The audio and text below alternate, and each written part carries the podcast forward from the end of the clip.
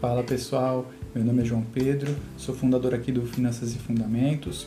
Hoje a gente vai falar sobre fundos multimercado. Esse tipo de fundo, ele comumente, normalmente, ele não é negociado em bolsa de valores, ele é negociado direto com a corretora ou com o banco, a instituição financeira. E o que, que acontece? Quando você investe nesse fundo, normalmente você está comprando uma cota desse fundo e está se juntando a um grupo de outros investidores que já compraram cotas desse mesmo fundo.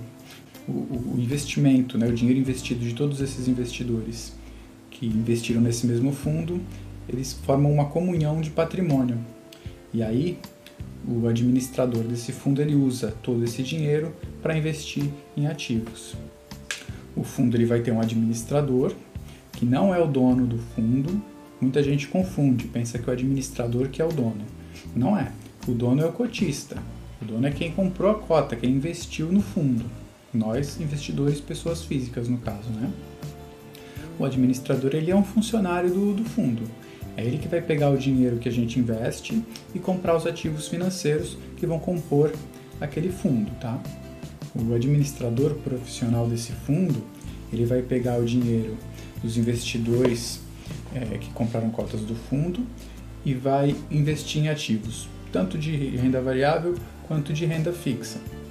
Então pode ser título público, CDB, debentures, pode ser ações, fundos imobiliários, derivativos, toda uma gama de, de ativos financeiros. Contudo, essa, essa composição do fundo, ela normalmente ela é mutável, né? Ela vai se modificando. Não necessariamente quando você compra um fundo ele tem ali uma determinada composição. Não necessariamente aquela composição vai se manter. Pelo contrário, o mais comum é que ela vá se alterando.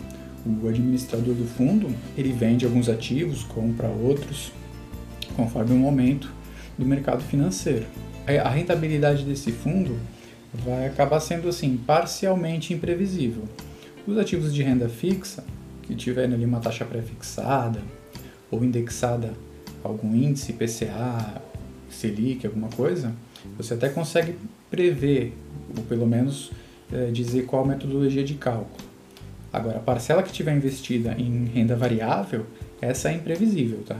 Então o fundo ele tende a ser parcialmente imprevisível a rentabilidade dele. A liquidez ela é muito específica de fundo para fundo. Você vai ter que abrir o regulamento do fundo e consultar. Tem fundos que permitem você resgatar o dinheiro em poucos dias úteis, tem outros fundos que só vão te permitir resgatar o dinheiro dali a alguns meses. Aí vai de fundo para fundo, abra o regulamento do fundo em que você está tá estudando e, e consulte qual é a liquidez ah, o risco desse fundo vai ser o risco médio dos ativos que o compõem. Se tiver ali metade em título público, metade em ações, a metade do fundo é muito segura, a outra metade é pouco segura, né? muito arriscada. Então o risco médio acaba que fica ali no meio, né? é um fundo de risco moderado, a gente pode dizer. Metade é muito segura, a outra metade é muito arriscada. É assim que funciona, você tem que olhar os, os, os ativos que compõem o fundo para poder determinar o grau de risco desse fundo. Agora sobre impostos e taxas. Pr primeira coisa, o primeiro imposto que vai ser cobrado de você é o IOF, se você ficar com o fundo por menos de 30 dias. O IOF ele vai incidir, é o imposto sobre operações financeiras, né? IOF. Ele vai incidir só sobre o rendimento, só sobre os juros que for, que for gerado, não incide sobre o capital o dinheiro investido, só sobre os juros. E a alíquota dele começa em 96% e vai diminuindo de 3 a 4% por dia até chegar lá no trigésimo dia. No trigésimo dia, essa alíquota é zerada, dali para frente você não paga mais IOF. Então, para não pagar IOF, fique com o fundo por pelo menos 30 dias. O segundo imposto é o imposto de renda. Ele também vai incidir só sobre os juros do teu investimento, não sobre o dinheiro investido. E ele vai variar de acordo com o tipo de fundo e de acordo com o tempo que você fica com esse fundo. É, fundos de curto prazo, eles vão ter uma incidência de 22,5% se você ficar com, com ele por seis meses ou menos, e de 20% se você ficar por mais de seis meses. Já os fundos de longo prazo, a incidência da, do imposto de renda, a alíquota vai ser de 22,5% se você ficar com ele por seis meses ou menos, 20% de seis meses a um ano, 17,5% de um a dois anos e 15% acima de dois anos, por mais de dois anos. Agora, esse imposto de renda, você, vai, você acaba pagando ele de seis em seis meses, tá? De seis em seis meses você paga esse imposto de renda proporcionalmente. É, é o que a gente chama de come cotas, né?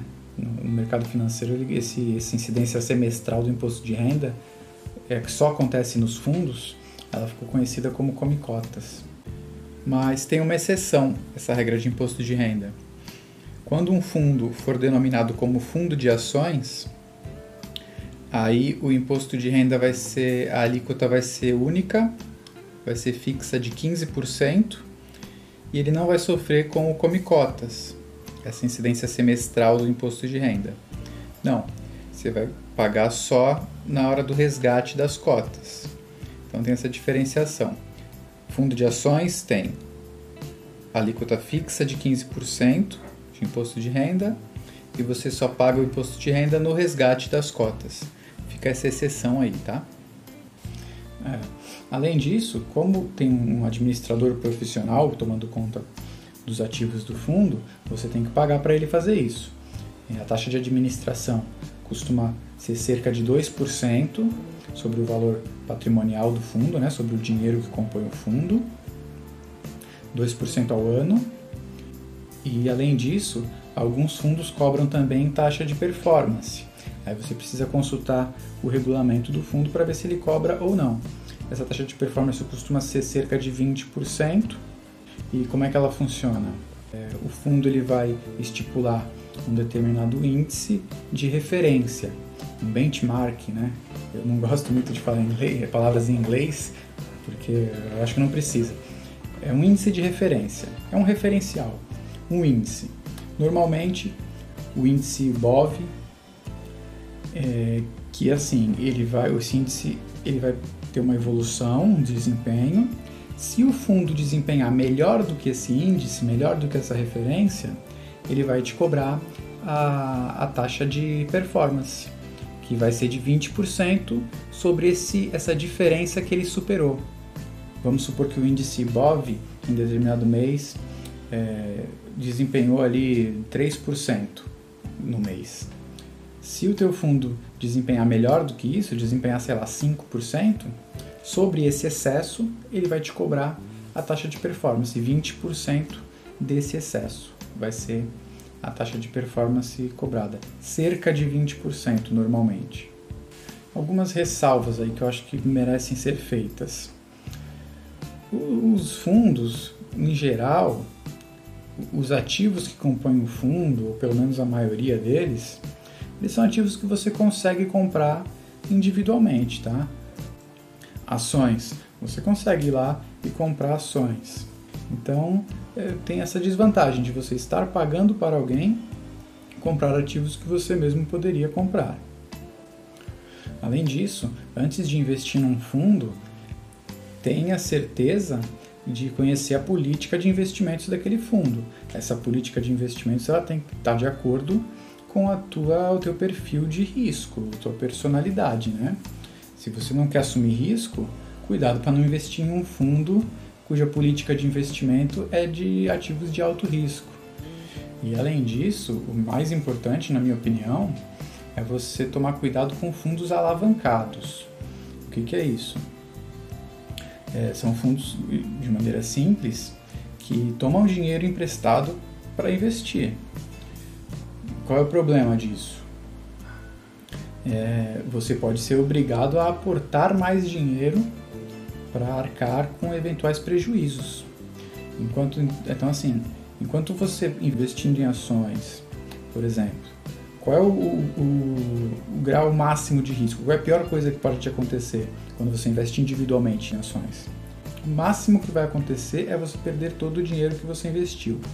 Do chão não passa, dizem, né? Um fundo alavancado não é bem assim. Você pode perder todo o dinheiro investido e ainda ser chamado para colocar mais dinheiro, para pagar uma eventual, um eventual prejuízo do, do fundo, devido desse, por causa desse dinheiro emprestado que ele toma para investir. Então, consulte o regulamento com bastante atenção para saber se um fundo ele é alavancado ou não. Eu evitaria os fundos alavancados por causa disso. Em outras palavras, você pode, além de perder todo o teu dinheiro, ficar devendo para o fundo. É, de uma maneira mais simplificada dá para dizer isso. Então cuidado. É, pessoal, é, nesse vídeo era isso. Espero que tenham gostado. Agradeço a atenção e até a próxima. Valeu!